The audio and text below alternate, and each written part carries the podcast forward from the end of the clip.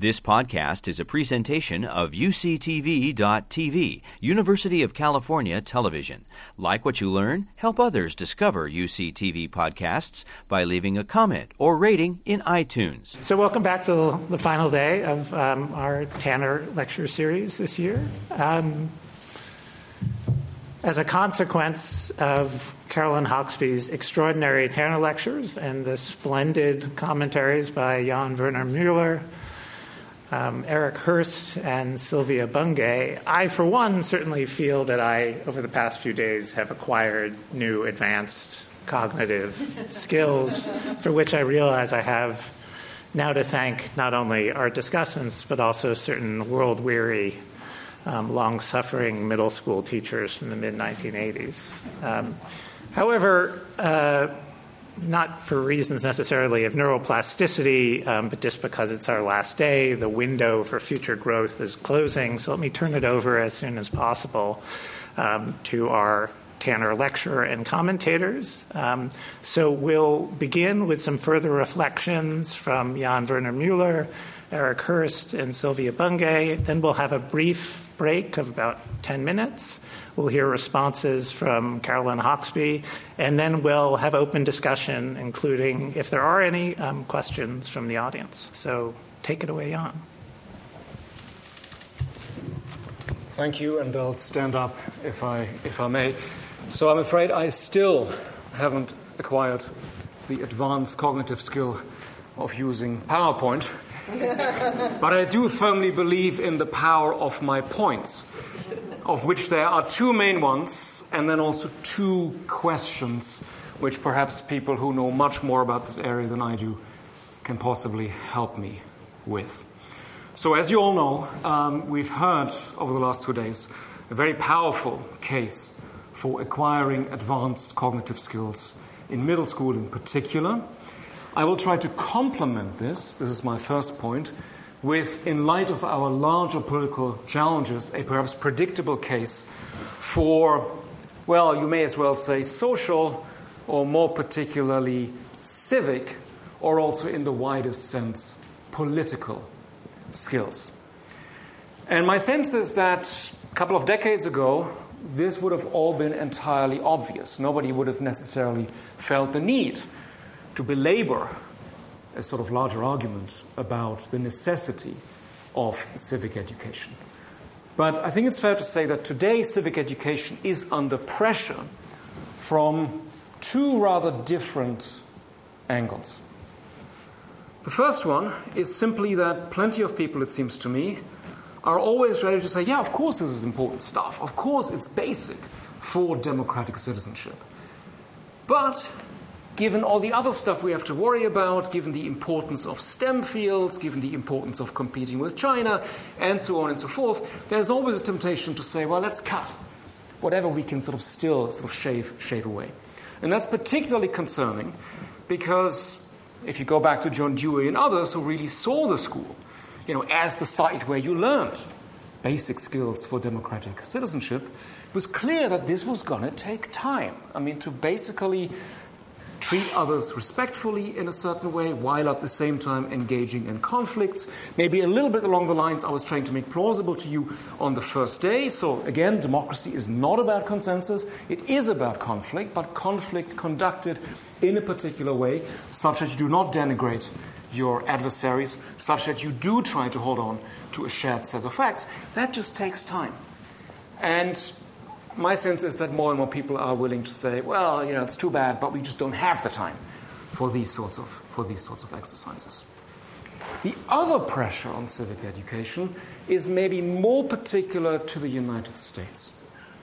I think there's a fair amount of evidence that in an age of high polarization, many people, and perhaps in particular teachers, shy away from really political education because they are worried that things might get out of hands amongst the kids themselves, or, of course, I don't need to tell you this in great detail, amongst the parents. Because, as we've seen in particular in the last couple of months, curricula, questions about what's included, what happens in the classroom, can very easily be weaponized in our, in our day and age. So I worry that this particular anxiety has led to a sort of tendency to make civic education basically about rote learning of facts. How many branches are there? You know, how does this work? The mechanics of government here and there, which to be sure, we shouldn't denigrate. I mean, I'm sure you've all seen surveys which, you know, empirically, very powerfully demonstrate that many, many more people know the judges of American Idol than know the judges who sit on the Supreme Court. So I'm not denigrating this kind of factual knowledge, but it's also not really civic education in the sense of how do we really deal with deep disagreements in our, in our democracies. So I think that's a concern that certainly is also present in schools. I dare say it now extends into colleges as well. I think the argument has been powerfully made, most recently by Ron Daniels, um, the president of Johns Hopkins, who actually wrote a very worth, worthwhile, very good book called What Universities Owe to Democracy, where, among other things, he points out that, of course, the increasing emphasis on community service is a very good thing. I mean, the, the fact that people go out there and volunteer and do something real for the local communities, great. At the same time, it's, of course, in a certain way also curiously apolitical. It kind of displaces more directly political engagement because community service is kind of safe. And plus, you know, not to be too cynical about it, it's, you know, yet another thing you can add to your CV, you know, in addition to the three NGOs you founded in Indonesia already in your teenage years and so on. So it's sort of a safe way of basically bringing in something that looks political, but isn't really political. And I worry that the more we go down this path, the less we prepare young people for the basic requirements of democratic citizenship. That's the first point. One question, that's sort of particularly to Caroline, I, I suppose. Um, when I thought about especially what you said yesterday, about how you talk to policymakers, how you try to feed your findings into a policymaking process, you know, it was, it was heartening to hear that there are people who are ready to listen, who are basically willing to engage in experiments. The question that occurred to me was well, what kind of potential, possible institutional obstacles are there? Or where does the counter pressure come from exactly? And by institutional obstacles, I'm sort of referring to the question basically whether a given institutional infrastructure in the country might sometimes make certain policy directions, proposals very, very difficult to implement, even if many people are on board in theory. I'll just give one brief example to illustrate this point. I think this is by now long forgotten. But basically, after having destroyed a large part of British manufacturing, the Thatcher government actually had the idea that, you know, actually manufacturing wasn't such a bad thing. And now the trade unions had been crushed, there should be more emphasis on what basically the Germans were doing.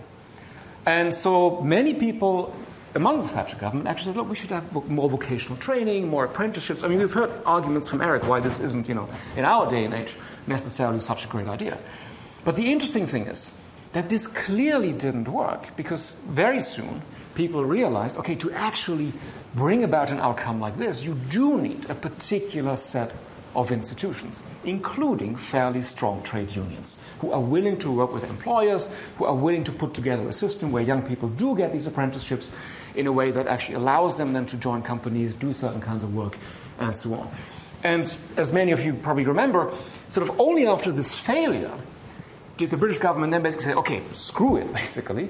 We're going to try to do something different. We are trying to push as many young people into universities. That's also the moment when British polytechnics became universities all of a sudden, and they said, we want as many young people as possible to acquire some skills which may or may not be useful later on. I mean, I'm caricaturing a little bit, but there was a sort of sense at the time that, look, they can all become programmers at least, you know, because they will somehow know something about how to do something with, with computers. So, just to illustrate the point that you know sometimes you do need a particular institutional infrastructure to implement certain policies. So, I'm wondering how this kind of question plays out in the United in the United States.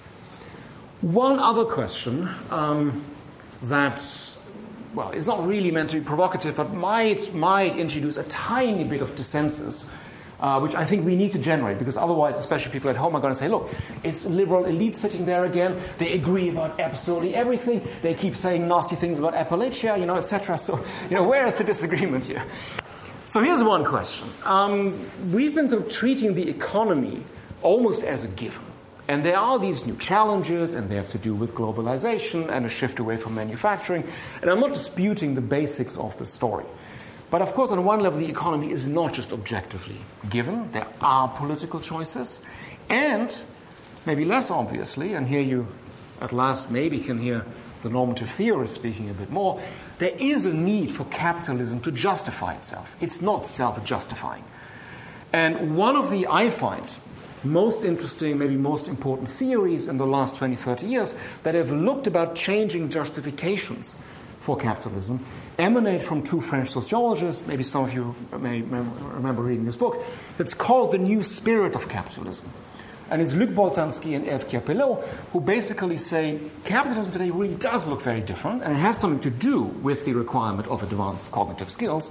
But the way it looks different also has something to do with how capitalism came under, under pressure after the 1960s, after the student movements, after many people basically said it's not just social security that matters for us as participants in the economy, we also want autonomy, we want self government, we want self realization. And so this is what Boltanski and, and famously then called the artistic critique of capitalism, as opposed to the old and old sort of social critique, which was more about security and which was certainly very fitting for a Fordist age, but which in a post-Fordist age all of a sudden became something that revolved much more about demands for autonomy, they sort of tried to, to illustrate this shift by looking at French management manuals, you know, how, what is actually taught in business schools, where they basically said, look, it was sort of the end of a certain type of hierarchy. Managers became much more like facilitators of teams. They weren't traditional bosses. Work itself became a succession of projects as opposed to a predictable sort of career path over, over many decades. And for many people, this is an entirely empirically plausible argument.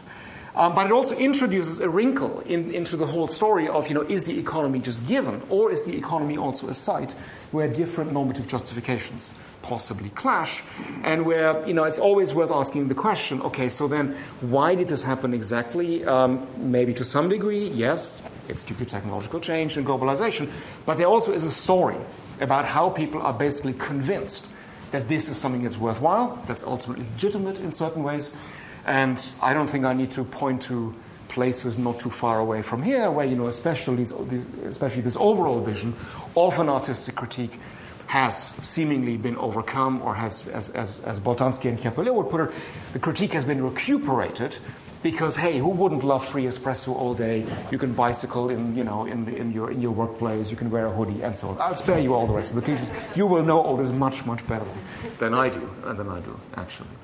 So that's another question, So, what we make of this more normative side. Last point. So we've been talking a little bit at least about economic fatalism and about the dangers in particular of right wing authoritarian populism. So forgive me um, if I close by just very directly confronting the whole question what is to be done? Because I suspect most of you would tend to agree with me that we do still live in politically incredibly perilous times.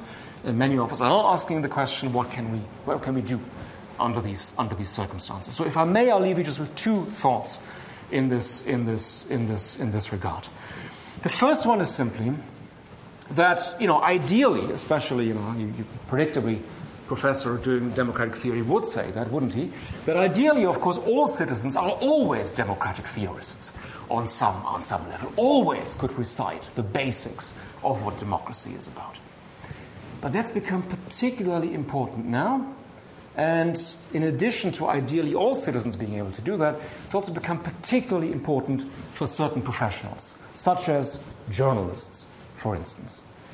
One of the, I think, real, in a sense, also cognitive challenges we've seen in recent years is that very often it's become very difficult to tell the difference between normal run of the mill policy disagreement and situations where democracy itself is all of a sudden at stake. And again, some of you may disagree, may, may actually agree with me when I say that journalists have sometimes done a particularly bad job of bearing that distinction in mind. There are plenty of journalists out there who still pretend that we have two normal political parties that all we ever see is normal run of the mill policy disagreement, when in fact, one of these parties, in certain regards, has decisively turned against some of the basics of democracy. And it's an art, not so much a science maybe, to kind of bring out this distinction such that you do not look like a partisan hack. That as a journalist, you cannot simply be accused of, oh, but you're always writing bad stuff about Republicans. How dare you? You are just, you know, obviously partisan and biased and prejudiced and so on. To basically get the point across that no, we can have many, many policy disagreements, but sometimes it's not just a normal policy disagreement. A red line has been crossed. And that, I think, also has become a very important challenge for opposition parties in countries where the government has been captured by right wing authoritarian populists, including some of what we witnessed in this country in the last uh, four or five, four or five years, when an opposition that always sort of takes it to the max, and you know whatever happens is always a threat for democracy. On a certain level, is going to lose credibility. Whereas an opposition that says, "Look, we don't like it if the healthcare system is, you know, transformed again completely, if the Affordable Care Act were to be totally uh, repealed in some form or another." But that's ultimately just a normal policy disagreement, and any Republican president would have tried it. Of course, it wasn't special about about Trump but going after inspectors general, uh, not accepting you know, an election loss, that is not a normal policy disagreement.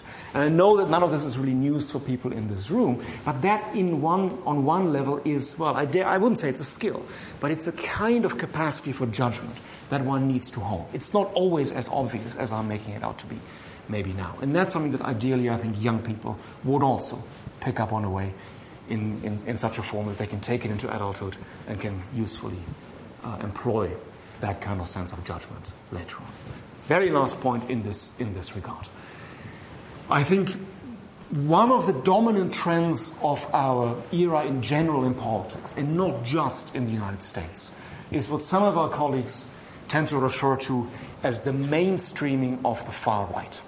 That certain policy positions, which clearly used to be completely beyond the pale, all of a sudden are adopted, are legitimized by what are generally seen as respectable, let's say, center right actors. We've just seen a classic example of this in France, where you basically had traditional center right parties, which nobody really suspects of being sort of crazy right wing authoritarian, authoritarian populists, basically have a candidate um, who, as some of you may recall, in one speech, basically repeated the conspiracy theory of the Great Replacement, as in Muslims are being sent here to get rid of the real French population. That would have been unthinkable 10, 20 years ago. But it sort of slowly is happening. And the reason I underline this point is simply that with these kinds of actors, the actors who are still seen as centrist, normal, respectable, mainstream, and so on, maybe occasionally some of us have a chance to talk to them or to influence them.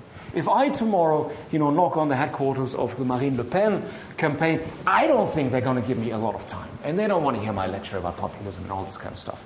But if you talk to, you know, respectable conservatives, if you can still find any here and there, that can, I hope, still make an enormous, an enormous difference. And again, that's a question of judgment, how one approaches this. It's not a science, it's an art, but I think that's also the kind of thing that ideally we would acquire by way of basic political skills. Forgive the sermon, or maybe some even thought it was a rant, but since, you know, since, since the invitation was to be somewhat more riffing and free flowing on this last day, I hope you'll forgive me. Thank you anyway for your attention. Okay. So I'm going to complement what Jan did in, in, in one particular way, which is I want to think kind of where we go next.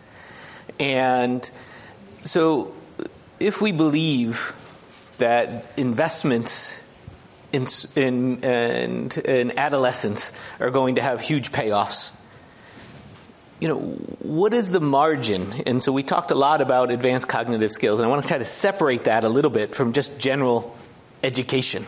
You know, is it really something about advanced cognitive skills, or is it something about just, you know, other types of skills that might also be uh, accredited um, through the process. So we're going to talk a little bit about that. And then after we do, I'm going to show a little bit more about, you know, kind of inequality under a, uh, more socioeconomic forces as opposed to just purely economic forces. Yesterday I talked a lot about, you know, kind of employment and wages and income and things. I'm going to try to talk a little bit more about inequalities in other vectors that we've heard a lot about in, in, in recent time periods. And then I want to end kind of where Jan did and just try to think then, what does that mean for next steps in policy? So we have this information. How do then we translate into actions? And part of what we're going to think about, and at least that's what I do with a lot of my work, is, you know, you know, where, why does policy need it in a toy? Is there some sort of barrier that is preventing people from achieving their best selves? And if there is such a barrier, we think there's a, you know, a land of opportunity and equality. And if it's not that, can we then think about barriers? And it might be, you know, the way we do public education, and we might have to change compensation in certain ways. But how do we go from that next step to figure out, you know, how do we t- take our insights and go a little bit further? Okay, so I'm going to talk a little bit now about advanced cognitive skills versus just general graduations, like her bachelor's degree, high school degree, etc. And so this is Caroline's picture from from her talk yesterday about kind of where we see places with less of this measure of cognitive skill. This is a, from a test that people put out, and you could take the test, and it kind of measures your. I believe this one is the math um, ability. There's reading ones. You could see the lighter areas are where there is spatially heterogeneity um, in lower amounts of these skills relative to the darker areas. I'm just going to show you one other picture and this is just from the US Census, it's different colors. But this is now going to measure the fraction of the population with a bachelor's degree versus not. And so the darker the red areas, that means those are the places with the lowest amounts of, of um, citizens with a bachelor's degree. Those areas are nearly identical from what uh, Caroline showed before. So there is a strong correlation with the measures of advanced cognitive skills and just general measures of human capital in this case, completed years of schooling. And so we might then ask ourselves is there something more that, about advanced cognitive skills that are important above and beyond just um, completed years of schooling. And I'm going to show you, yes, there is. And that the way Caroline has been pushing us, there's something more above and beyond than just completed years of schooling. And I'm going to do that using a couple of descriptive statistics from a data set that we use as economists a lot. It's called the, um, the National Longitudinal Surveys of Youths. So, what does that survey do? It follows a cohort of individuals when they're like 14 years old ish. And it takes those individuals when they're 14 and follows them over long periods of time, throughout their life as far as they can go.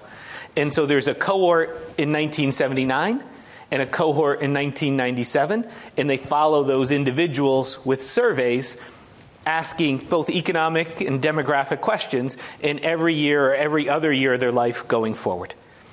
When they are 14 years old, they were asked a set of questions about cognitive skills and other types of skills. But they were asked, um, every respondent was giving the Arms Force qualifying test as a 14 year old to try to measure some measures of cognitive skills. And this basically test measures, you know, math and reading um, um, skills, kind of like a, any standardized test does. And so the, the higher your score, the more of these types of skills you have. And so now I'm going to ask what happens to people with high measures of this skill when they are 14 on future outcomes in their life above and beyond just being educated. And so I'm going to show you a series of pictures like that now, just to get a sense of what the data looks like. So, so the first thing I'm going to show you is is there a correlation between this test score and your future education outcomes. Remember, you're taking this test when you're 14. I could see you over your whole entire life. And then I could say, when you're 30, that's what I'm going to measure you. What is the highest degree of schooling you got when you're 30? And so I'm going to sort people by quartile of their AFQT score, this test score, when they were 14. So one means the bottom quartile, four means the top quartile. And then I'm just going to ask what fraction of people in those quartiles when they were 14 ends up getting a bachelor's degree. And so if you're in the bottom part of the AFQT, this test score distribution, when you are 14, only 2% of you are going to end up with a bachelor's degree later in life. If you're in the top quartile, about two thirds of you are going to end up with a bachelor's degree later in your life. And the patterns are roughly similar over time. So this is the 1979 cohort, this is the 1997 uh, cohort. And the patterns are also very similar for women as well as they are for men. So I'm going to focus on men, kind of like I did yesterday, but the patterns are very similar uh, between between men and women. So the okay, so AFQT, this test score, these advanced cognitive skills, is strongly correlated with future education outcomes. Exactly the way Caroline uh, kind of forecasted yesterday. There's something tangible about the, these skills. The next thing I'm going to show you is what is the propensity to work when you're 30 years old by these AFQT quartiles. And so, if you are in the bottom of this standardized test, when you are 30, about only 82% of you worked in 1979. If you're in the top quartile, about 96% of you. So, again, these things have future predictive power for um, your employment.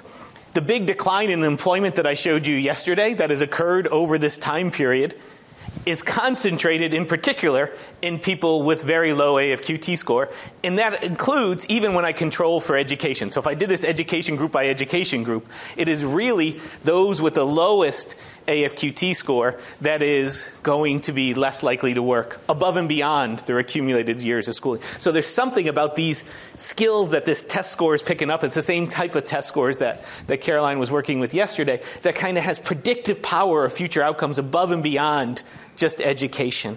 And I'm going to do it one more time to actually show you wage effects. So, what I'm doing here is now you're 30 years old. I observe you when you're older in your life. I could imagine what you're earning when you're 30. I'm now going to project that in a regression sense on the AFQT score you had when you were 14, and these regressions are already controlling for your levels of human capital, your accumulated years of schooling. So, above and beyond your schooling, when you're 30 years old, if you happen to be 14 and have a really high AFQT test score, again, conditional on all that education you got, your wages are 26% higher than somebody from the bottom AFQT group, which is the admitted group in this, count, uh, in this thing. So, again, there's something about there's tangible above and beyond schooling that is going to be predictive of, of people's future employment and, and wage outcomes. Again, suggesting that it's not just measures of education per se, they're highly correlated with your kind of advanced skills in, by these kind of metrics. But it's got to be more than that. At least the data says there's more than just years of schooling um, because it's predictive of your 14 year old test score shows up with your wages two decades later above and beyond your education and your employment propensities. Let me just show one other thing that is on my mind for some time. It's other socioeconomic factors. I'm going to show you a few pictures on that right now. And so this is just when you're 30 again. So you're 30 years old. This is the propensity to live with your parents by AFQT score when you're 30 years old. Okay, it's rare. Those numbers are smallish, right? Most people don't live with their parents when they're 30. However, even again, conditional on education, those with a high AFQT score are less likely to live with their parents than people with low AFQT score. This pattern holds for men, for women, within each education group. So again, it's getting closer to Jan's kind of points there. There's other things that are changing besides just the economic forces in a socioeconomic sense. And I'm going to show you a couple more pictures in my last thing, and then I'm going to conclude, which is a couple of other metrics um, oh, this is the last thing. This is kind of just what yesterday we talked a little bit. I forgot about this slide. I apologize for my, my narrative uh, clunkiness. But this last one is basically showing parental background and AFQT score. So when you're 14, they ask, hey, tell me about your mom, tell me about your dad. And so now I'm correlating your mother's education with the propensity to be in different AFQT quartiles. And so each one of these columns sum to 100. And so, having a mother with less than a high school degree basically means 40% of their children, conditional on a mother with less than a, a high school degree, show up in the lowest AFQT quartile. The mothers with a bachelor's degree, almost half of their children end up in the top quartile. So there's this persistence eh, intergenerationally. So when we start talking, we talked a little about that yesterday about what is the role of persistence. Now, some of it we talked about genetics need not be genetic, as Caroline answered. There's a whole bunch of things that causes persistence, but this persistence shows up strongly in the data.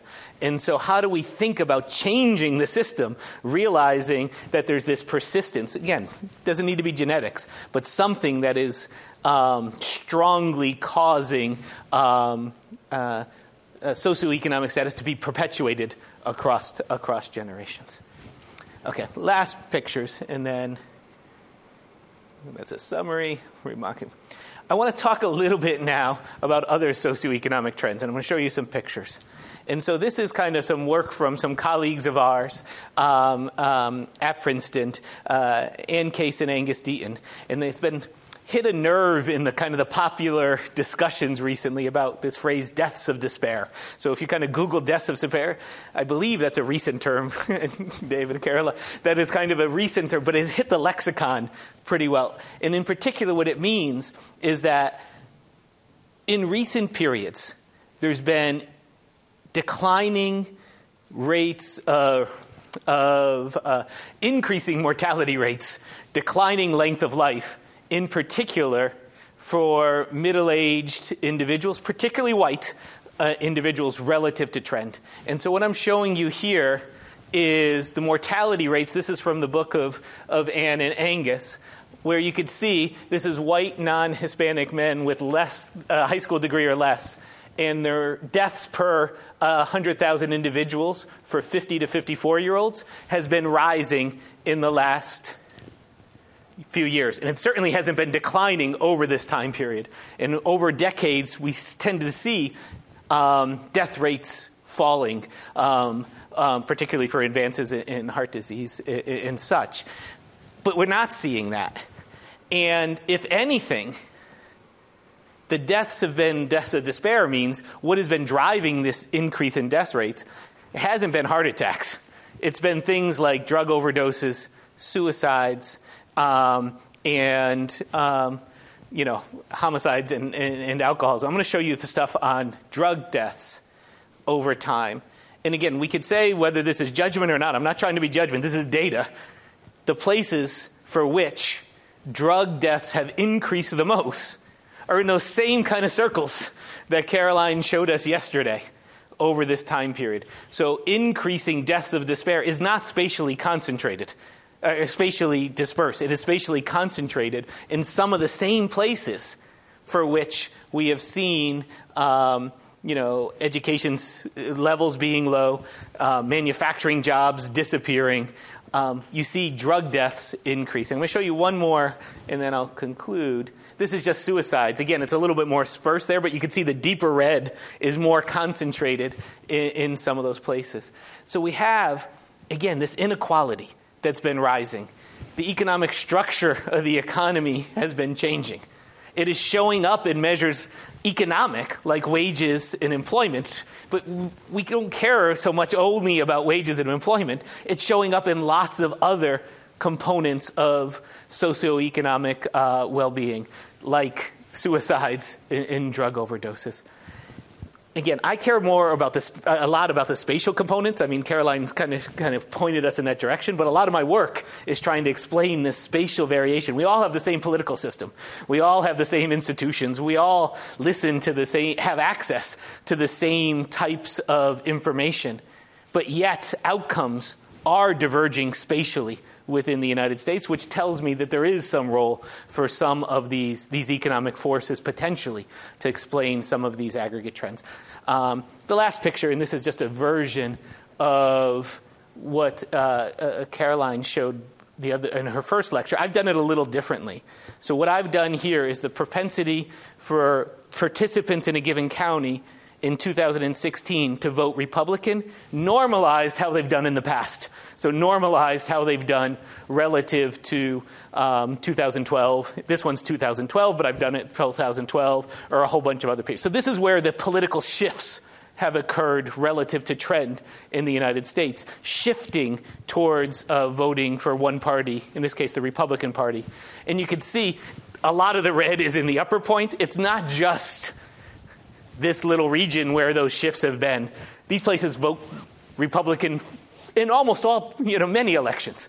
But the shift has occurred here. And the last thing I'm going to show, which makes me think there are these economic forces, is if you take a look at this picture and then remind me where I showed you those manufacturing declines were um, for my lecture yesterday, they correlate a lot stronger together. So again, this the, the weakening of the economic situation might be moving us towards some of these political shifts that we're worried about. And it's not spatially, again, dispersed, it's spatially concentrated in where some of these shifts occur.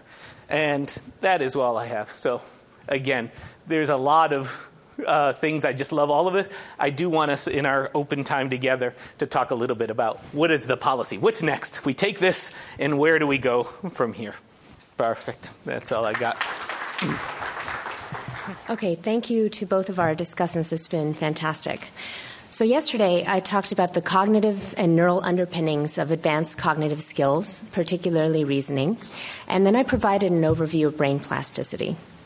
I showed that abstract reasoning begins to plateau around age 12, uh, although there's a lot of individual variability.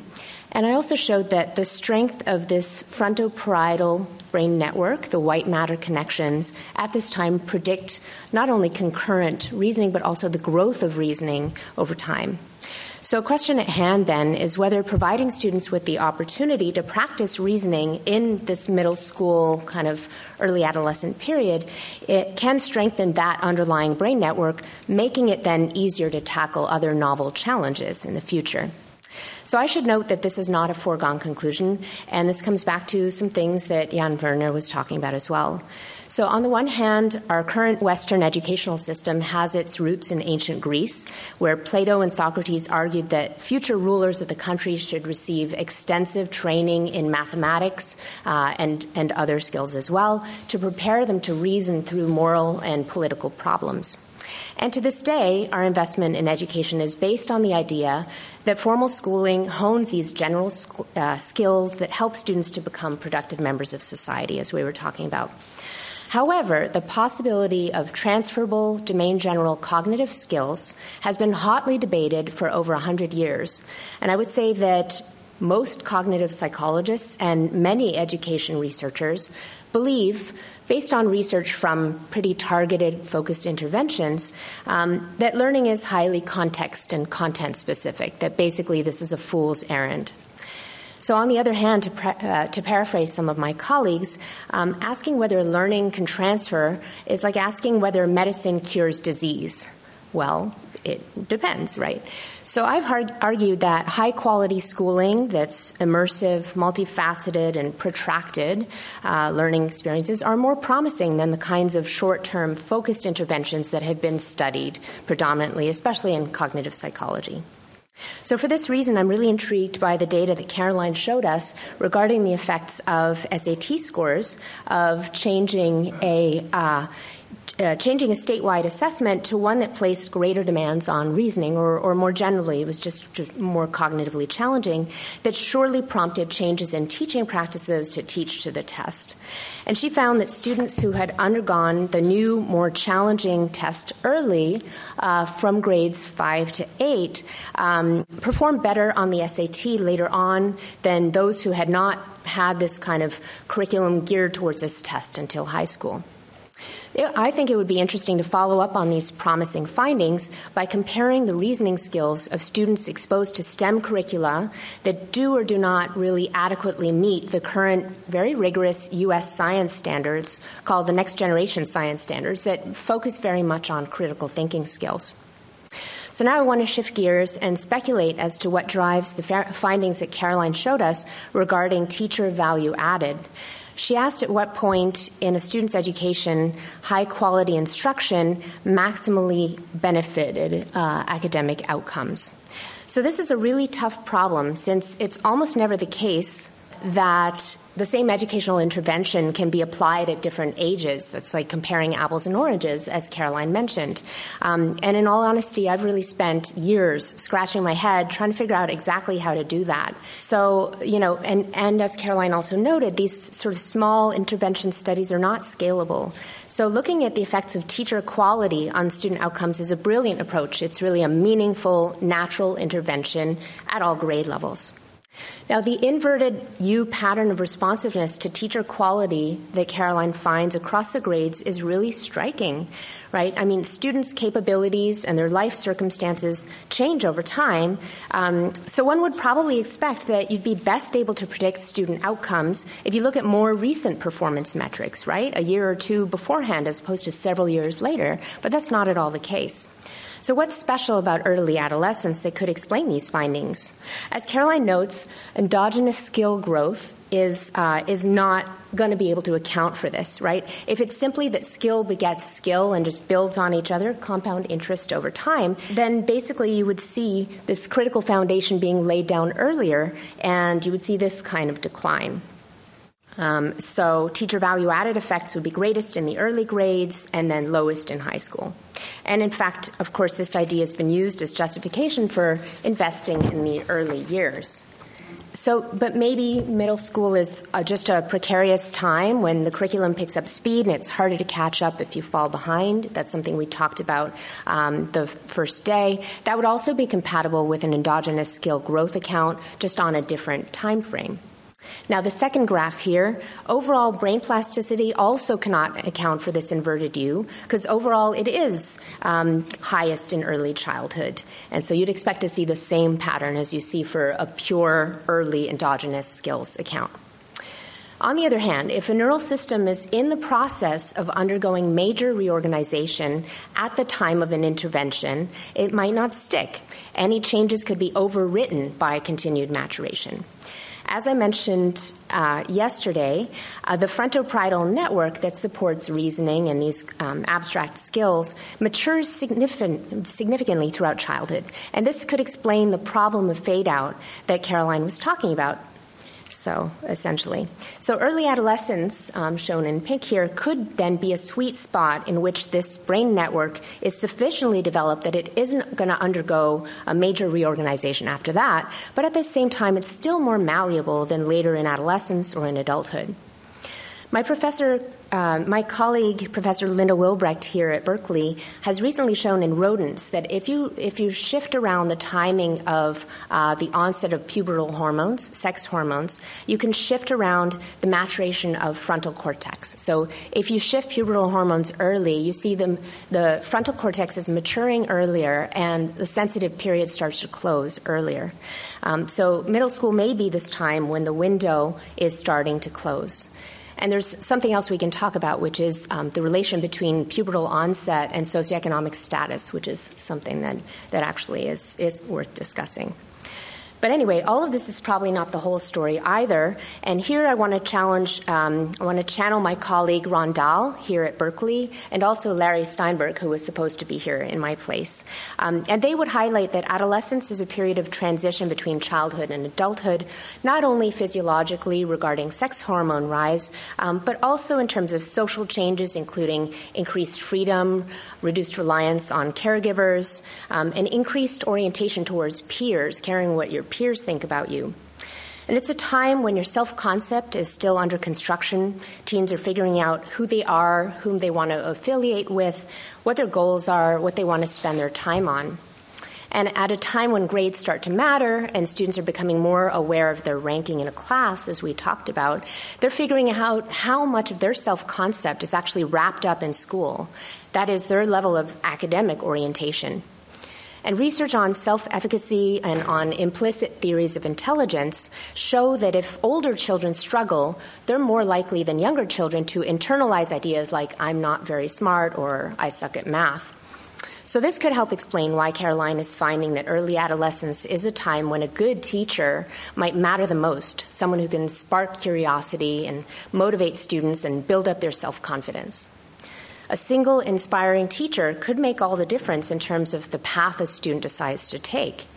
And the very act of deciding to engage more intensely with difficult material could, as we were talking about, hone advanced cognitive skills, leading to a positive feedback loop that could be supporting academic achievement.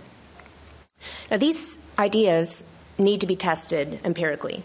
What's the secret sauce of value added teachers in middle school that leads to these positive outcomes like signing up for AP classes or enrolling in college? Is it simply that they explain concepts more clearly? Does the way they teach force students to think more critically? And or do they elicit the motivation and self-confidence that students need to stay engaged? Do they help students build these advanced cognitive skills? Psychology and neuroscience can help to elucidate these mechanisms underlying the effectiveness of middle school interventions. How much of it is due to canalization, that is, the narrowing of opportunities for a student if they're poorly equipped for entry to high school and they get tracked into regular classes and they start to fall behind? And how much is due to sensitive periods for brain plasticity? Now, I actually want to make clear that we don't know very much at all about the timing plasticity for these higher level skills in humans, both because the intervention studies have been really hard to pull off. I can talk to you for ages about how frustrating that's been, um, and also because of this issue of comparing apples and oranges across grade levels. So, this is important. We tend to infer potential for malleability, that is, experience dependent brain plasticity, based on age related differences in the observed magnitude of change. Okay? That is normative development. So, we, we tend to conflate plasticity and development. And so, an important challenge is to really directly test this hypothesis that middle childhood is an important period of plasticity for the brain network that supports advanced cognitive skills. Although I've shown some evidence that we, we think this is mostly happening around early adolescence, the period is starting to close, I do want to stress that it is at least still somewhat malleable in adulthood, and I want to give you two pieces of evidence for this. Um, so, this shows you a composite measure of a number of cognitive skills here, including abstract reasoning as well as working memory. Um, and this is over the decades. Uh, and we know that these types of so called domain general skills they peak in early adulthood and then sadly they decline okay? The Grim Reaper comes for all of us. Um, and in one study, we asked whether the timing of this decline actually depends on the level of uh, formal education completing, the time at which um, people are challenged most. Um, perhaps in their lives. So they're challenged, stretched in many ways while they're uh, continuing their education. And so I want to stress that we're not comparing level of cognitive functioning across people who've attained different levels of education. Instead, what we're asking is among people within a given educational bracket, how old were the best performers? Where's the age of peak cognitive functioning? So, this is from a sample of over 200,000 participants, and we find that indeed the age of peak functioning does uh, relate to the level of education completed, controlling for other variables, including socioeconomic status and gender. Um, and so, we see here uh, peak cognitive functioning at around age 17 or 18 for people who didn't go beyond high school, um, 19 to 24 for those who earned a bachelor's, and 26 to 32 among PhDs. So, in other words, the hard work of going through higher education may delay the inevitable de- decay that comes with aging. And by the way, once we start declining, um, all of these groups show the same slope of decline. So, more direct evidence comes from some studies we did in which young adults in, engaged in intensive reasoning practice over the course of a number of weeks or months um, in the form of preparation for the law school admission test. So, the LSAT is uh, very heavily focused, uh, two thirds of it is focused directly on, um, on abstract reasoning skills, and people are very motivated to pursue it. Something like 150,000 adults prepare for the LSAT every year. Um, and so, does it in any way change their cognitive abilities and their brains, at least for a short period of time? This is really proof of principle of plasticity in young adulthood. And so we did uh, collect a number of different measures over several studies, and what we find is that, first of all, um, this um, this intensive practice in reasoning led to increased strength in the frontoparietal white matter. And I'm showing you this in a, a, different view, for, but this is the frontal cortex, this is parietal, um, and that's increased strength of the white matter. Uh, we also see increased um, network traffic, as I was talking about before, so the increased coupling between these distantly uh, located brain regions. We also saw more efficient task related activation where people were performing a cognitive task. And then, and then we also saw increased performance on a variety of unpracticed tests of reasoning. Now, the LSAT is all verbally based, it's all verbal problems, and we see transfer of learning to these really, you know, symbolic kind of abstract tasks. And the thing I'm not showing you here is we also did an eye tracking study because eye tracking is a really great way to understand where people's attention is focused and how long it takes them to process certain information. And we did this when people were solving a transitive inference problem. And we saw with eye tracking that people who had gone through the LSAT um, training, again, on these verbal things, and now they're given this abstract task, they're more efficient with their eye movements and it takes them less time to abstract the relevant relations. Um, so, really, really interesting stuff, we thought. So, these and other studies suggest that it's not that we're incapable of building cognitive skills in adulthood, but it is more effortful. And on top of that, as adults, we're operating under a lot of life constraints that make it much harder to set, a time, set aside time for this. Um, and so it makes sense, as Caroline is saying, to invest more heavily in, in, a time when we have a captive audience of students, a critical time for endogenous skill growth, and potentially a chance to get in the foot, uh, foot in the door before the period of maximal plasticity closes. So, to conclude, I want to come back yet again to the issue of polarization, which has come up several times. Um, Steven Pinker argues in a new book on rationality that tools of formal rationality need to be taught explicitly in school as the fourth R, and they need to become second nature.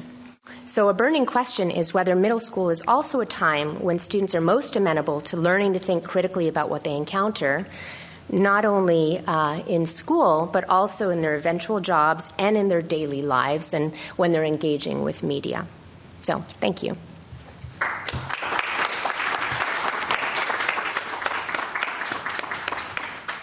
So now we'll hear responses from our Tanner lecturer, Caroline Hoxby. Um, so I'm going to take my slides out of order in, in order to try to respond um, in a useful and meaningful way to each one of the commentators, and I want to just thank them very, very much again for their um, amazing commentary. I want to start with um, an idea that I really got from Jan. And it, his commentary has really helped me solidify what I was thinking about when I was thinking about how the divide in cognitive skills in a place like the United States, but it could be any place, cognitive skills are kind of universal, has led to polarization because what did I really mean by polarization?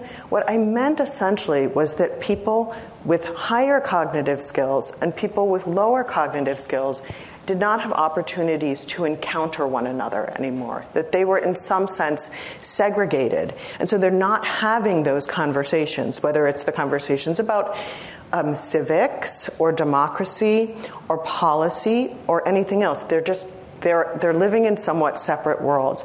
Now, we can think about that in terms of geography, and I'll come back to geography a little bit later.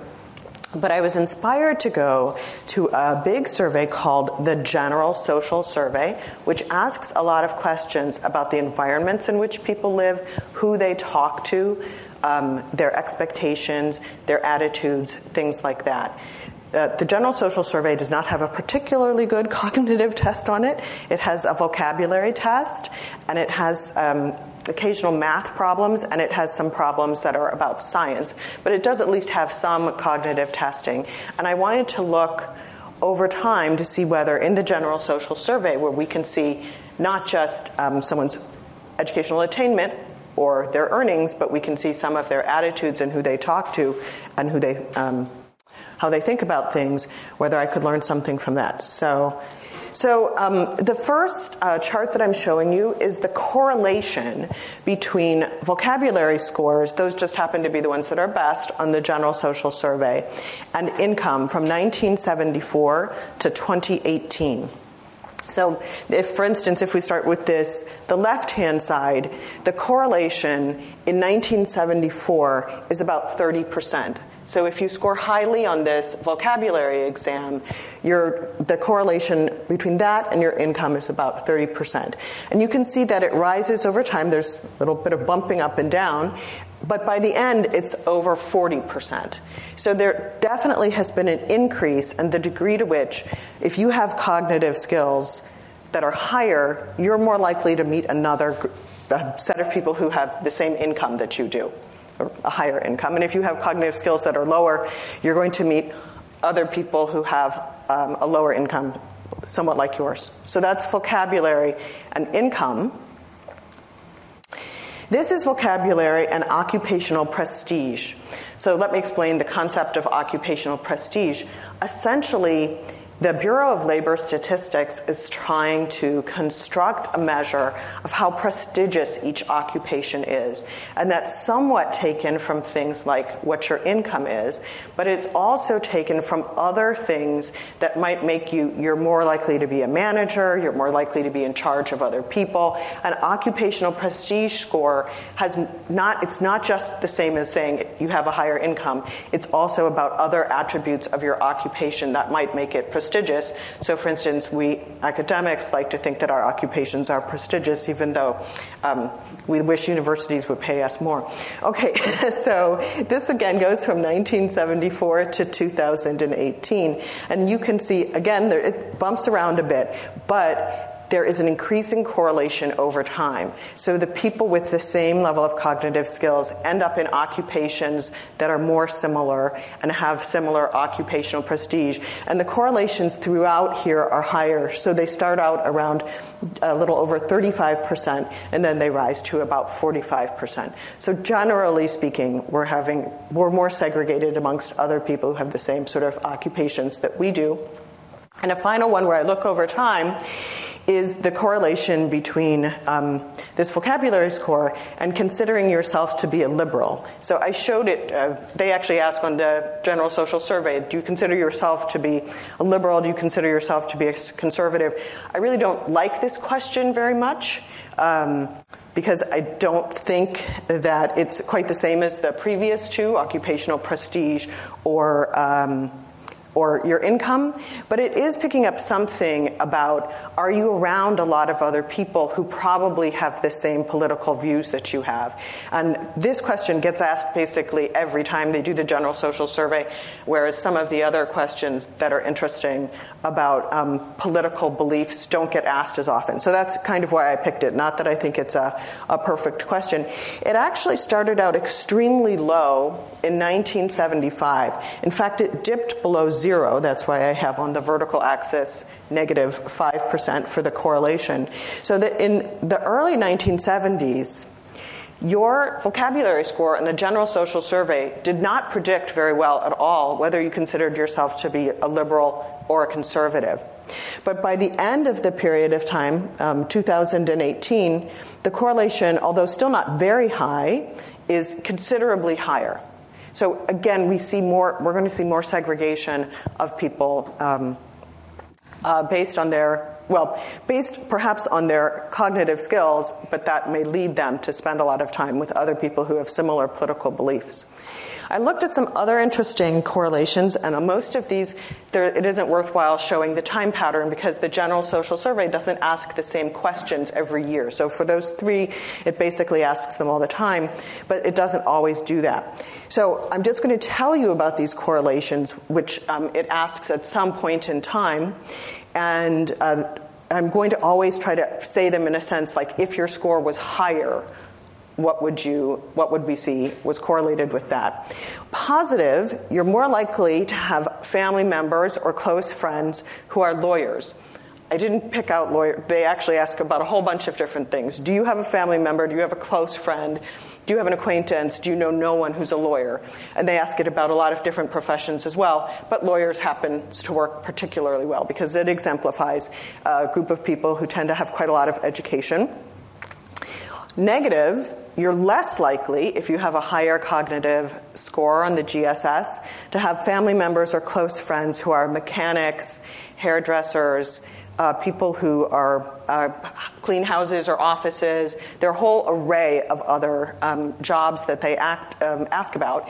And I thought that was important because what it's saying is essentially you don't even know those other people with such a high probability once your cognitive skills are different. And so that's going to lead to your not having a conversation with someone who might have different political beliefs, who might have a different income, or who might have an occupation that maybe your children would like to aspire to, but you just don't know anything about what lawyers um, do. They also ask a bunch of uh, very similar questions about do you know what this type of person does? Like, what is, what is the job description? One of them was an economist, and everyone did so badly on that that I, I didn't show that as one of the correlations. Okay, another positive correlation if you have higher cognitive scores, you have more confidence in the scientific community and you have more trust in science. So you presumably are reading more um, scientific publications or you pay more attention when a scientist um, says something. Again, this is an issue on which we know we're um, increasingly polarized, right? That some people believe in science and say medical science, climate science, other types of science, yes, I believe that. And other people say, no, I never talk to the people who believe um, in that sort of stuff. Uh, you're less likely to think that government should support declining industries. This gets to some of the stuff that Erik was talking about yesterday, especially, because people with higher cognitive skills see the people in declining industries and probably think those people don't look very much like me, right? And instead, they're in industries that are uh, not declining.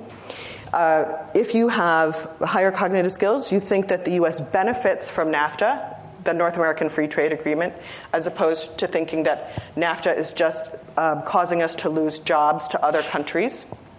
So, again, that's kind of an economic um, polarization.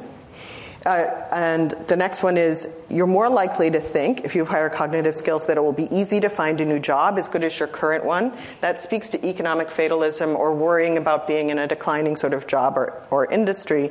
And then again, people with higher um, cognitive skills are more likely to get political information from what I'm just calling the legacy news media. This is newspapers, magazines, political magazines, things like that, as opposed to radio or television.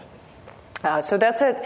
To me, this sort of goes back to Jan's point about not having um, uh, civic conversations and about people not having spaces in which to have civic conversations. Because in order to have those conversations, you need to encounter the other people. You need to find them around you. And so geography gets in the way in, in some ways. But also, you know, none of this is about geography. This is just about uh, do you know these people because they're your neighbors? You know them because uh, you meet them at work or, or something else. Okay. So those are the GSS correlations. Now let me move on um, and talk a little bit about, I'm going to talk in a couple of different ways about uh, what Erik uh, talked about.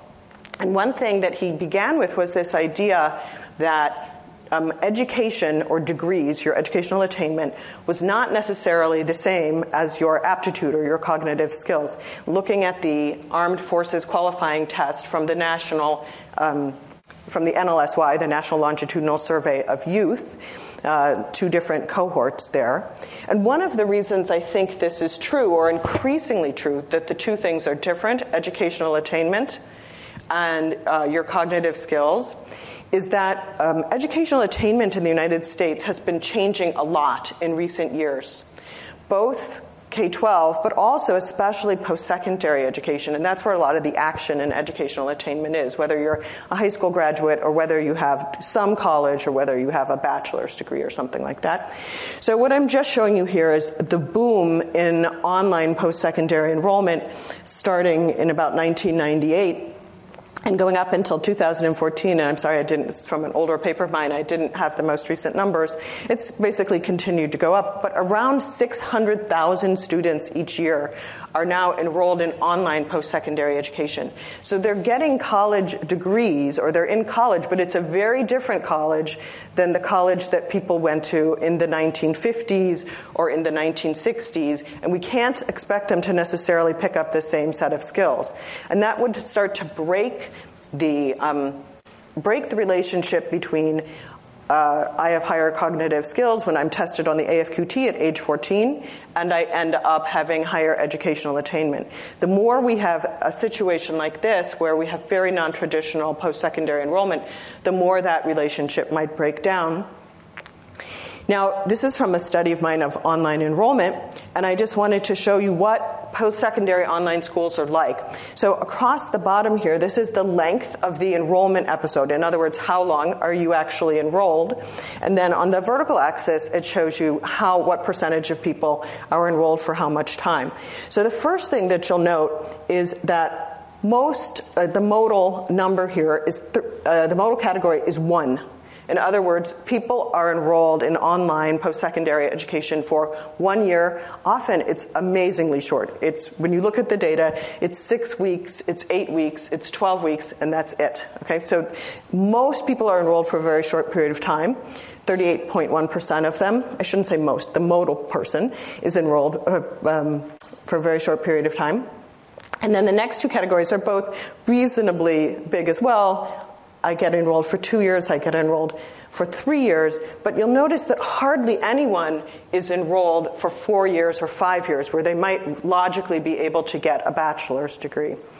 And that, those very short periods of enrollment mean that they probably will have picked up quite limited skills in online post secondary education because they just aren't really there. Okay, they're not really there long enough to pick up anything.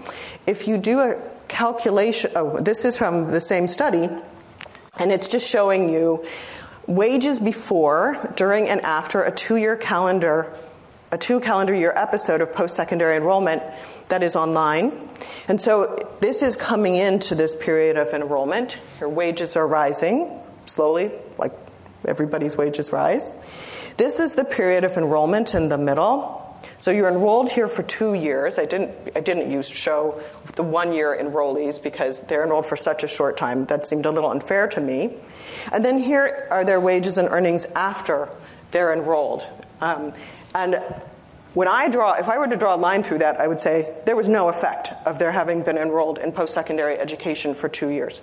None whatsoever. The only effect that you really notice is while they're enrolled, they have slightly lower income, probably because they're enrolled, so they have to work a few fewer hours. Although, uh, frankly, if you look at how many fewer hours they work, they can't be terribly, you know, terribly invested um, in their enrollment period, which is maybe why they don't seem to pick up very many skills. But I think again, this is kind of breaking that relationship between cognitive skills and educational attainment. So that increase, and this is part of why I've been very interested in going what I think of as back to basics and looking at cognitive skills and saying, well, I can always look at educational attainment, but it's nice to be able to look at actual cognitive skills. Well, I'll tell you what was on that last slide. I don't want to have to go all the way back to the end again. It just shows you what was the return on society's investment from your going to um, post secondary school. And for many, many schools, it is now negative. In other words, you put in this much money of your own money, you're obviously putting in society's money too because you're using your Pell Grant or you're using federal student loans, or um, for many schools, it is a negative um, earner. It's like you invest in the stock market and you keep losing money at around you know three percent a year instead of ever gaining any money. So I think that's what I just wanted to show in that in that final slide. Again, saying that economic outcomes may be, may be more important to look at your actual cognitive skills than just look at your educational attainment. All right, now I'm going to mention something that relates to what Silvia was talking about. Um, it's a great puzzle um, that when we think endogenous skill growth should matter a lot, that children who get uh, investments in their education as very young people do not have as much growth as we expect them to have. And in fact, their advantages vis a vis other children seem to really fade out. So I'm just showing you a slide here from the um, randomized control trial conducted by Mathematica. is a very big randomized control trial that either assigned children to a Head Start center or um, randomly did not assign them to a Head Start center. And we happen to be looking at the results. I know you can't see them, that's not going to matter for what we're going to do. um, for, we're looking at the results for students who were assigned at age three, so they were in Head Start for age three and four, and then they would have gone on to kindergarten, grade one, and grade two. Okay, so this is what you often see in studies like this. This is the column for grade three, and everything that is, has a dark shading to it means that they were actually improving on that skill when they were enrolled in Head Start at age three. So I can read these things better than you can, but they're things like emergent literacy skills, letter naming, being able to name your letters. They also have one for being able to name your numbers. Um, receptive vocabulary, letter word identification, um, things like that. In math, the problems at that age are more like counting problems and applied problems where you would do something like that. But you do see effects on them when they're in Head Start in, as three year olds. By age four, you'll notice that the shading, the darker shaded squares, are kind of dropping off, and we have more just clear empty squares. And by kindergarten, we actually see one positive effect and one negative effect. That's the one with the little stripes. In first grade, we see only one positive effect, and in third grade, we only see one negative effect. So that's that kind of drop off of what looked like an advantage when you were at age three.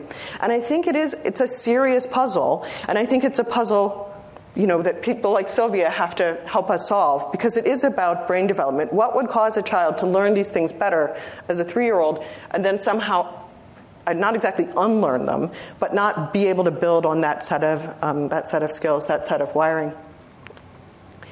So, what I wanted to, to show you just to follow up on that is um, the stubborn persistence of relatively low achievement in the United States. And I think it does relate to questions that people have been asking all along what do we do about this? So, even though we've been through a lot of different reform movements in the United States, including a much greater emphasis on early childhood education over relatively recent years, achievement is not very high in the United States and remains um, stubbornly persistent. So, the blue line is for age nine. Uh, the red line is for age 13 and the green line is for age 17. And this is the National Assessment of Education Progress. It's called the Long Term Trend Assessment, and they give this every few years um, to students in the United States. I happen to be showing you reading here. It goes from about 1970 to 2020, so up until very, very recently. And what am I showing you? It's the percent who are scoring at the level that they call proficient or above. So you can, they have proficient and then they have advanced. And these are p- children who are scoring proficient or, um, or above proficient. And you can see that the numbers are, first of all, very low for all of the categories of students. So the age nine year olds, about 15% of them are scoring proficient or above in 1970. Um, about 10% of the age 13 year olds and the age 17 year olds are the least likely to be proficient or above. They're sort of hovering around seven or eight, okay, in 1970. Now, the thing the, so first of all, this pattern of the age nine year olds always looking a little better than the age 13 year olds, who always look a bit better than the age 17 year olds, is absolutely persistent in the National Assessment of Education Progress over time. But the thing that I want you to also notice is there's hardly any movement over time. This is a long period of time, 1970 to 2020. We've been through lots and lots of different things. We've had lots of socio-economic and demographic changes over this period of time. And yet, we still have about 15% of nine year olds being proficient, about 10% of 13 year olds being persistent, and something around 7% of um, of 17 year olds being persistent. And given the fact that being proficient or advanced on this test is a good predictor of whether you're going to thrive in college, these are very low proficiency rates. Um, uh, in reading. Math looks a little better. You can see that the nine year olds and the 13 year olds have seen some improvements in recent years, especially since about 1995. But notice that when they turn into 17 year olds, which they inevitably do, um, they are not, the 17 year olds are not only not improving in math proficiency, they're actually getting worse in math proficiency slightly, very, very slightly over time. So we should have started to see an uptick already for the 17 year olds. We just haven't seen it. So this pattern of the 17 year olds um, being worse. Um, is there. I'm not going to bore you so much with the next, or bore you, I hope, with the next two graphs, but they're just here to show you that I, just by focusing on the proficient and advanced, I'm not hiding something about the students who score lower than proficient or advanced. So, for instance, if you look at this chart, these are uh, what are called the scale scores on the reading test over time, and you can see that they're absolutely flat. The fact that the 17 year olds are now on top is just an artifact of the way the test is scored. Don't worry about that. All you're really looking at is that they're very, very flat over time. And the same thing is true for reading, uh, for mathematics. So there is this we clearly, there is some barrier to our making much more progress and to our getting a bunch of 17 year olds who are really capable of uh, doing advanced cognitive skilled work or thriving in college or university. And then in my final minute, um, I'm going to go back to some of the maps that Erik used just to point out one thing that I think is quite important. This is the percentage of adults who have at least somewhat advanced numeracy. So they're only in the top 37%. This is not, um, you do not have to be a, a, a brilliant mathematician here at Berkeley um, to get to be um, in the very darkest color blue in this, you just have to be in the top 37%. And um, you'll notice this, this pattern that Erik pointed out several times of certain areas like Appalachia, the Ozarks, and some of the South. Um, okay, I also want to emphasize the areas where we do see a lot of adults with advanced cognitive skills, and they're exactly where you think they would be. This is San Francisco, that's Los Angeles. Um, this is San Diego. We can see Seattle and Portland up there. This is Salt Lake City. Uh, you, you, can, of course, see that Boston, New York, and Washington, D.C. show up. And Chicago, you can easily pick it out um, from, from other places. Okay, so we know that that's how adults look. If we look at uh, also, notice that what's called the famous Lutheran belt in the United States, where people have advanced cognitive skills but don't often have jobs that are um, you know, Silicon Valley types of jobs or uh, high tech sorts of jobs. It's just a, it's just a phenomenon in the United States. Uh, on the opposite end of the spectrum, I already showed you Appalachia, that's the Ozarks, and this is what I call the inland south. Okay, if you look at 12th graders, you can see the same patterns. Um, so even though they're not fully adults yet, the patterns are already showing up for the 12th graders. But interestingly enough, if you look at third graders, the patterns don't look all that similar. So the patterns are definitely emerging over time. If you have very little kids, you would not say, oh, I can see the same geographic patterns. And I'll just point out one example to you here. Remember that California was looking pretty good for the adults' cognitive skills, right? But for third graders' cognitive skills, does not look good at all. In fact, the only county in the state of um, California that looks at all good is um, Santa Clara County. Uh, sorry, guys. um, Santa Clara County. And also, for instance, Florida looks pretty good in advanced cognitive skills. But when you get to adults, um, it's going to turn out that Florida does not look particularly good. So p- different patterns do emerge over time. And this tells me that third graders are not yet set on some trajectory where if you don't have them at this age, you're never going to get them. Otherwise, California uh, would look quite different. I will emphasize, I won't show you the, another chart, but I will emphasize that in this same study, I do look at migration from one state to another, one county to another, and you do see people who have higher advanced cognitive skills migrating towards areas where there are other people with advanced cognitive skills. No surprise there, but migration does not account for most of the difference between what you see for third graders, 12th graders, and adults. Migration is a phenomenon, but it is not, um, it is not that pervasive.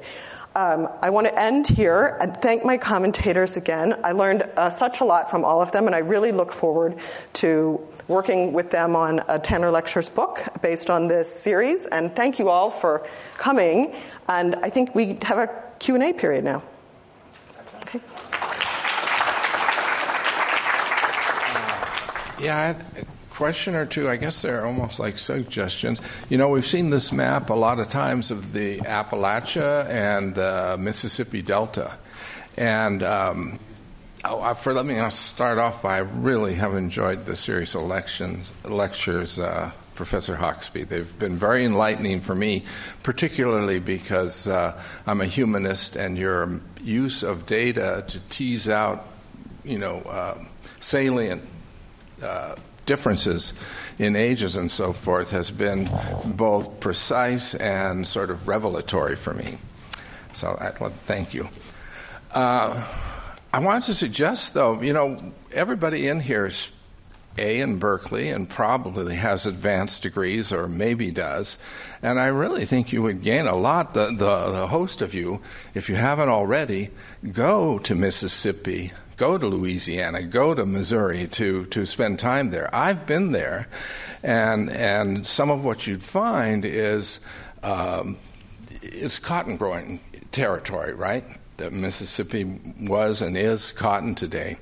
So I was uh, there in a professional role, worked for a, a professional development uh, nonprofit, uh, and I worked in that area. Fantastic. But I'm in a little town called Lake Village, Arkansas. And I'm standing there with about um, 15 to 16 African American women who teach grades 1 to 6. And so I'm trying to break the ice, and, and you know they know that I flew in there that morning from Atlanta, Georgia. They can probably tell from my accent that I'm not a Southerner; I'm a Californian. So I said to them, I said, uh, "Who who else in the room has lived somewhere else?" And it was complete silence. And you know, Southerners they, they want to be they want to be gracious, so everybody they kind of look one to the other. Finally, one woman raises her hand meekly and she says, "I lived in Eudora. Eudora was five miles from where we were standing." So my my point is is that a big developmental fact in my own history and yours is that we move to different places and we have different experiences the um, I think the upshot of the lectures has been a policy recommendation, but I hope you all realize that K 12 education is extremely local, extremely diverse, and the teachers probably in those classrooms probably grew up within 15 miles of where the classroom is. So I'm not sure how the sociologists uh, describe professionalism, but being a, a college faculty member is a professional undertaking. Being a third grade teacher really is not. And um, that that was one other thing though that I wanted to. It's totally different. This was actually for Professor Hurst. I, I liked your slides that were about uh, people of employment age who don't have jobs and um, I'm getting the sense that a reality, maybe for another Tanner lecture series, will be what are we going to do when uh, many, many jobs that today are respected, uh, not necessarily advanced cognitive skill jobs, but they're gone. They're redundant, as the Brits say. Um, I personally think we got to go to a universal basic income, but that's a whole ball of wax, and and, uh, you know, so read Edward Bellamy's Looking Backwards if you haven't, or reread it if you have. Thank you. Terrific. Thank you. Any thoughts from the panel? Well, I, I did want to comment especially on um, education is very local in the United States. We have a much less centralized system than most other countries' systems. And teachers, uh, if you ask them where are you most likely to end up as a teacher? The answer is in the same school that I attended, either in elementary or middle or high school. And some of that is sort of, people call it the call of home, that they just feel comfortable in that community. But it does mean that we don't have a system like France has kind of the opposite end of the system. system. Everyone is supposed to be taught the same national curriculum. And if you do really well when you're young, then they try to feed you up the system and move you to Paris, frankly, right? And move you to Paris. I'm not sure we want to have all the central, centralization of the French.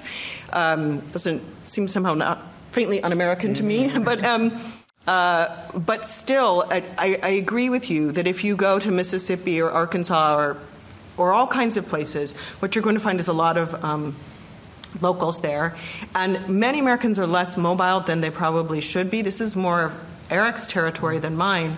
But when I lived in Massachusetts, something I could never understand was why was it that people who lived in western Massachusetts and across the border in upstate New York, who lived only two hours from Boston, would never have visited Boston, yeah. right? And would never even think of interviewing for a job in Boston, which didn't make any sense to me. You could drive out there in the morning, mm-hmm. but in fact, they were very immobile, and it's even small distances can matter a lot.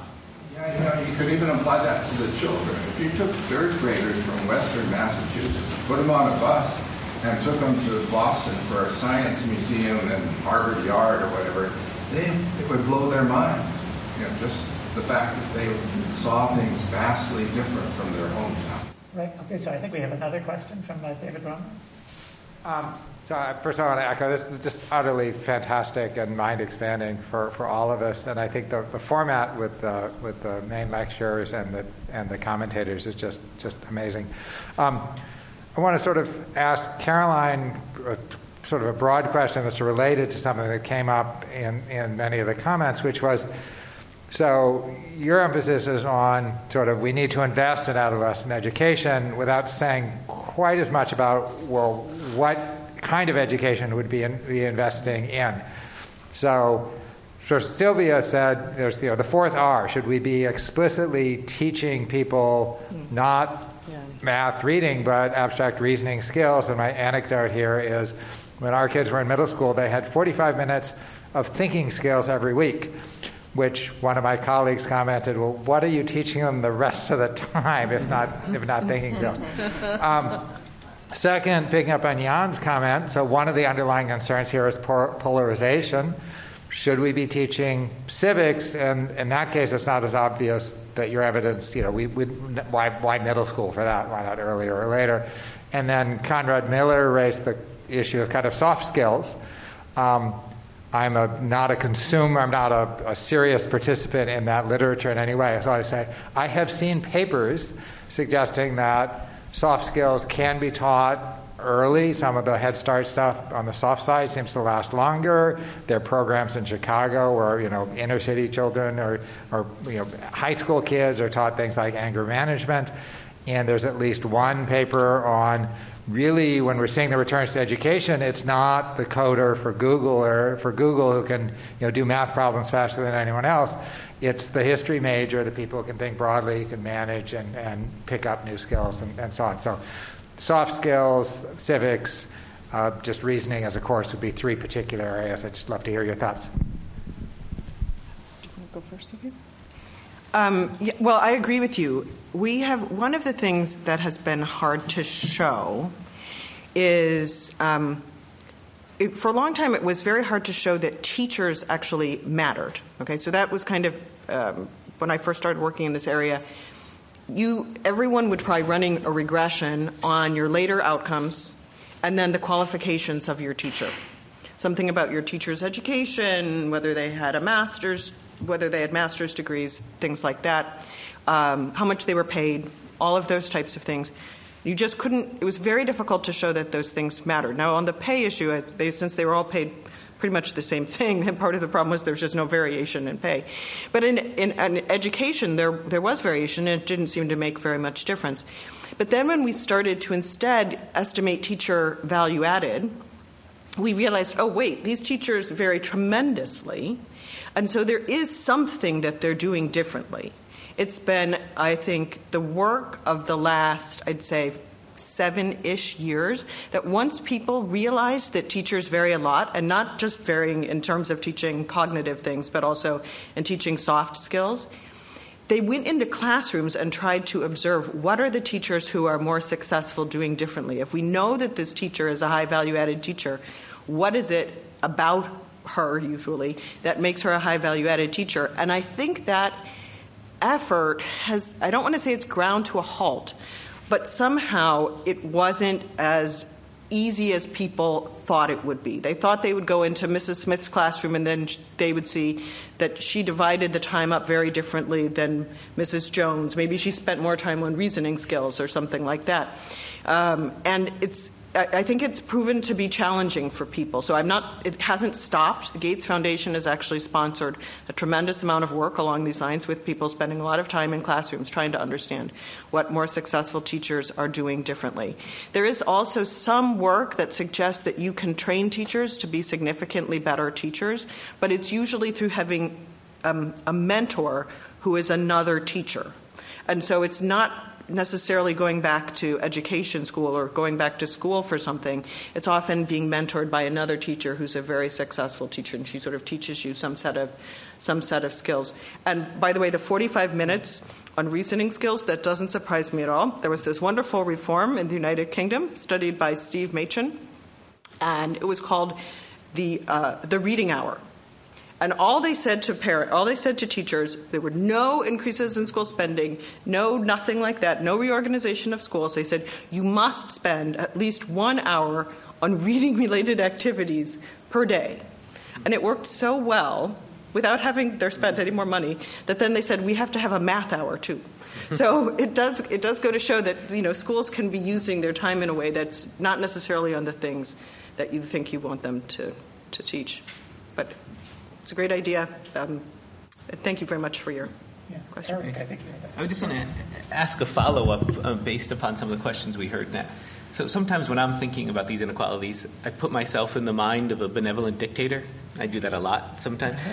so if you were the benevolent dictator and we had to do some policies now, what would you be, you know, recommending in terms of tangible things that we could be doing to, to, to capture some of this low hanging fruit? So I think um, I always answer this question the same way, okay?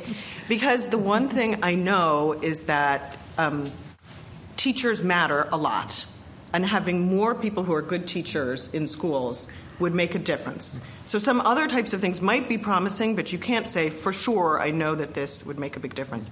If you do calculations, just sort of back of the envelope calculations on teachers' value added, let's say we um, you get a teacher who's one standard deviation above the median on teacher value added, okay? And you say, what if my child could always have a teacher who's one standard deviation above the median, or we can think about it more mm-hmm. realistically as a policy where we try to make the median, the median what is now one standard deviation above mm-hmm. the median. That pans out to be worth so much in terms of later lifetime earnings for the people whom you teach part of it is the numbers matter too, right? You have higher value added. Each one of your children has slightly higher earnings, but you teach 20 children a year, and you might teach, you know, in multiple different classes. We should probably be paying teachers more like $300,000 a year or $350,000 a year if if we could get them to be the higher value added teachers. So I, am not making the claim that let's just take the body of teachers who we have right now and raise all of their salaries for 350 to 350 dollars because that would not achieve the same effects in fact some people are unsuccessful teachers really ought to leave teaching and so if we went and paid them a whole lot more it's not obvious that they would suddenly decide oh uh, now I'll leave. Okay, now that you started to pay me so much more.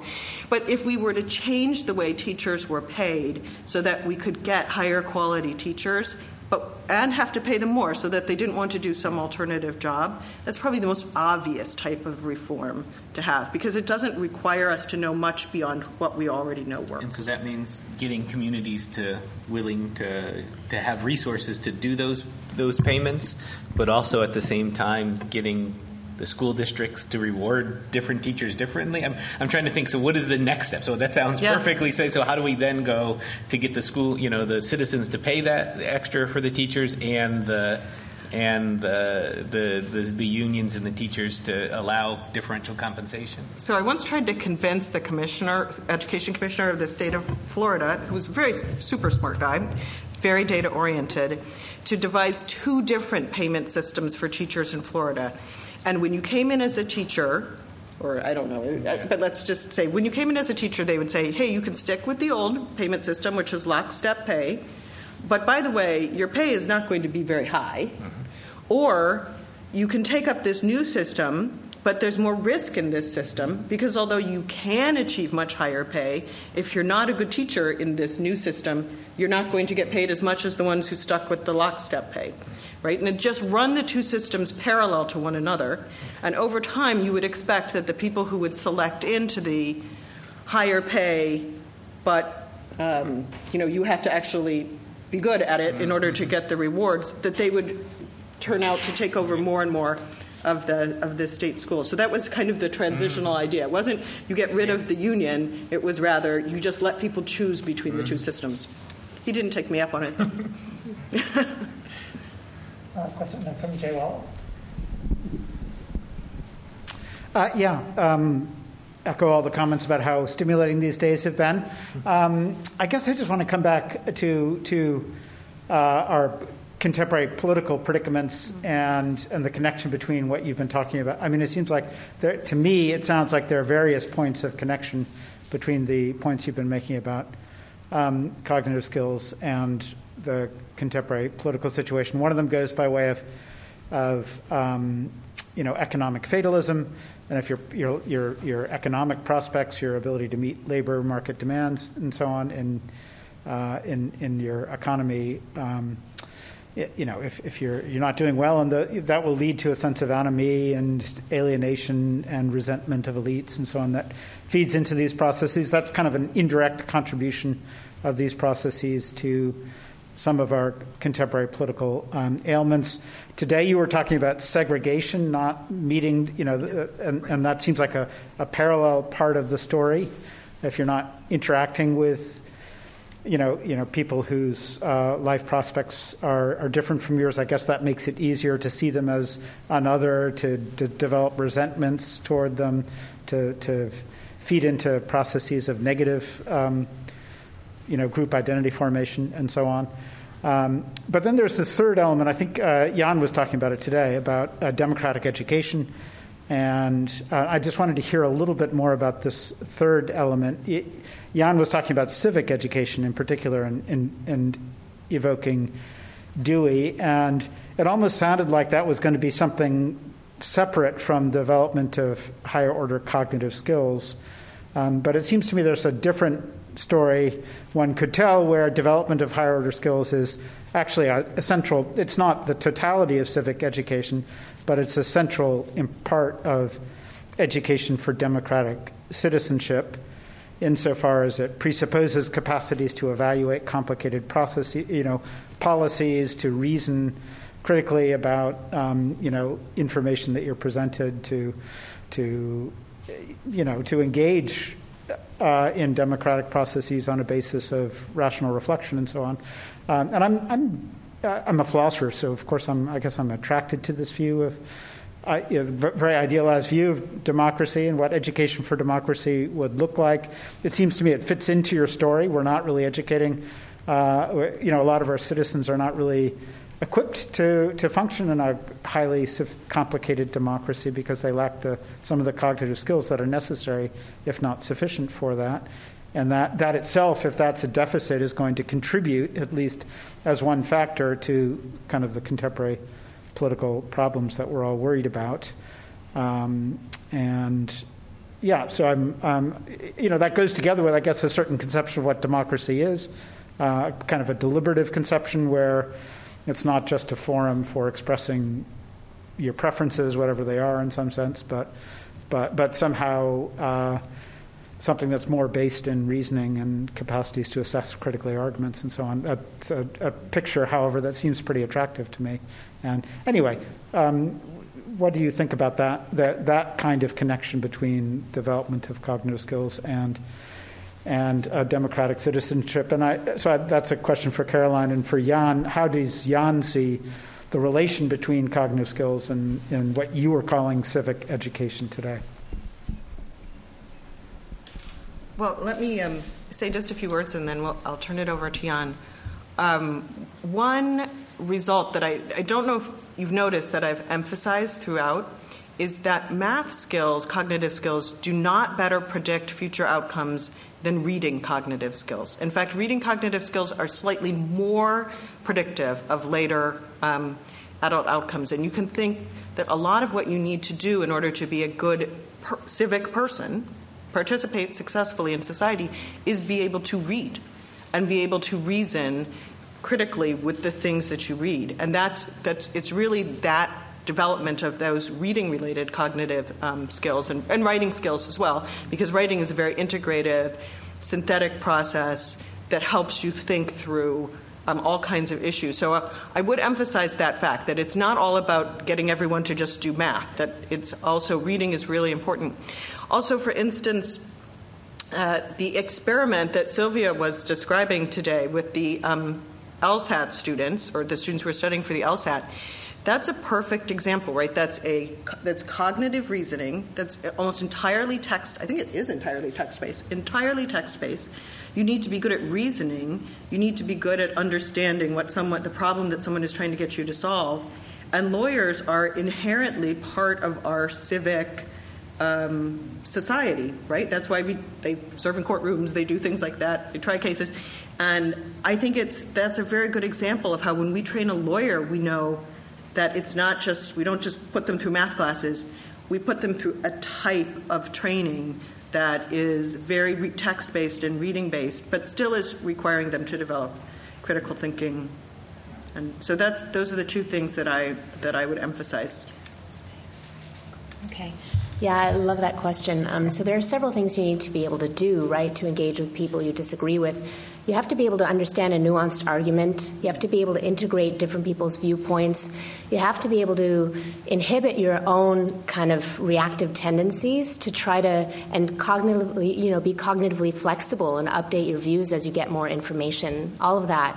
Um, there's actually a really interesting study that came out of Stanford this past year. Um, Russ Poldrack and colleagues, um, and they took a lot of data from um, just like online data from people who had had a number of cognitive tests, and we also knew a lot about their political ideology. Uh, and they found just these differences in cognitive styles between people who were, you know, who self-identified as more conservative or more liberal. Um, and so there was a difference, for example, in a speed accuracy trade-off. Um, so the liberals tended to be more fast and loose, responding to very basic cognitive tasks more quickly, um, and the conservatives tended to be slower. I'm talking about super simple tasks that have nothing to do with politics or anything like that. Um, so there were differences also in cognitive flexibility and the more liberals were more likely to be able to update based on simple rules like press for color or press based on shape or something like that. Just really powerful stuff, I think. Um, so, if I may, I'll make one meta comment, uh, again, in the hope of provoking more disagreement on this panel. uh, then say something about democracy, and then maybe one word about polarization, which has obviously played an important role in our conversations over the last couple of last couple of days. So the meta comment, just for your consideration, is that, of course, political science um, is sort of riven by deep insecurities about its own status as a science, and I think for the longest time, we clearly had mainly economics envy. So this was obviously the thing to do. The more mathematical, the more scientific, the better. As of late, I think it's been much more psychology envy. And especially in the light of what has been happening in the last six, seven years or so, uh, it's clear that people are just rushing towards explanations that basically tell us, look, people are just so damn irrational. You know, even if you explain to them patiently that, you know, something is wrong, they're going to double down on their beliefs because they're so ideological and, and so on. Um, and I think we have a lot to learn from all the different disciplines, but sometimes I think we also then tend to overlook basically the autonomy of the political. And I'll try to come back to that in my third brief, brief remark.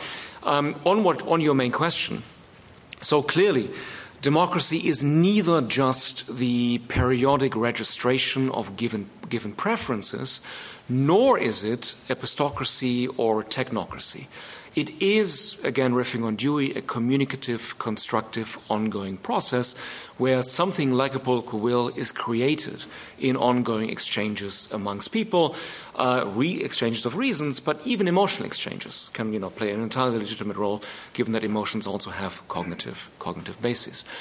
Um, I think one of the fateful things that has happened, again, in light of, in light of certain developments in the last five, six years or so, is that a certain type of liberal, if I may generalize, has sort of retreated to the safety of technocracy. You know, um, if you care about the truth, subscribe today. Uh, democracy dies in darkness, and the darkness is all these irrational people out there. And of course, that's sort of fatefully wrong because, again, democracy is not about technocracy. There is usually not a singularly correct, rational answer for political challenges.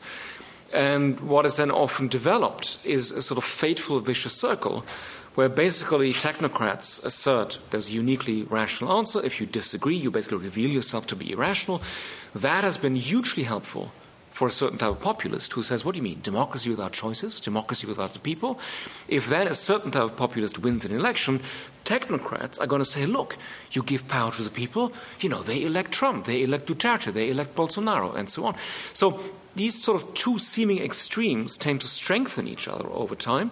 And even though they look like extremes that are opposed to each other, they also have one thing in common, because they're both forms of anti pluralism. Technocrat says only one correct rational solution. You disagree, you're irrational. Populist says only one authentic will of the people, only we represent it. If you disagree, you're a traitor, you're un American, you know, take your, take your pick.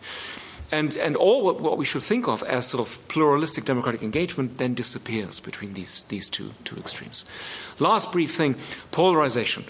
So I think we've heard a lot of important, important, um, a lot of important evidence of how certain factors can certainly facilitate polarization, a certain type of geographic segregation. You never meet a certain type of person. You're more likely to think that they're evil, they will destroy the country, and, and so on. Um, but I would insist that ultimately it's still a political project. It's not new that we have deep divisions. There are plenty of other countries where you could have similar findings, and yet they don't have crazy sorts of politics as, as an outcome necessarily. So you still need polarization entrepreneurs. And that's not a new insight. Like in the old days, you know you're a worker.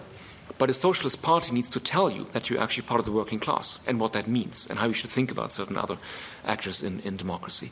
And last thing I'll say before, God forbid, switching into election mode again, um, is that really one peculiarity of the United States, alas, and this will not really surprise you as a finding, is that unlike in many other countries, you do have a completely self enclosed right wing media ecosphere, as a number of distinguished colleagues at Harvard in particular have shown empirically.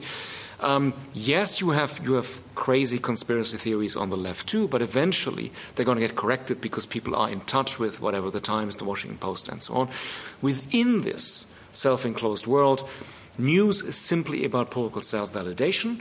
These people are not going to read the Wall Street Journal online or something that could actually suggest to them, no, this is not true about what you've heard about this pizzeria in Washington, and so on.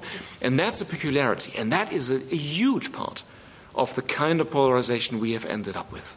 And you'll be surprised to hear that I don't have a panacea for that, or you know, here are my five polit- uh, policy points how to how to tackle that. But I think any sort of serious engagement with that predicament sort of has to factor this in. So I, I partly say this in response to Erik's point: we have this, access to the same information. True in theory, but de facto there is something about this self-enclosed world. And last footnote to that: it's not the internet. This was created in the 1980s, 1990s has much more to do with radio, cable TV, and so on. We're not fated to live in this world simply because we now have new technologies. Well, I, am afraid we've reached the end of our time. Um, let's uh, thank our panel, Jan Werner Müller, uh, Erik Hurst, Silvia Bunge, and especially Caroline Hoxby for a wonderfully stimulating series of lectures and discussion. You've been listening to a podcast by University of California Television. For more information about this program or UCTV, visit us online at uctv.tv.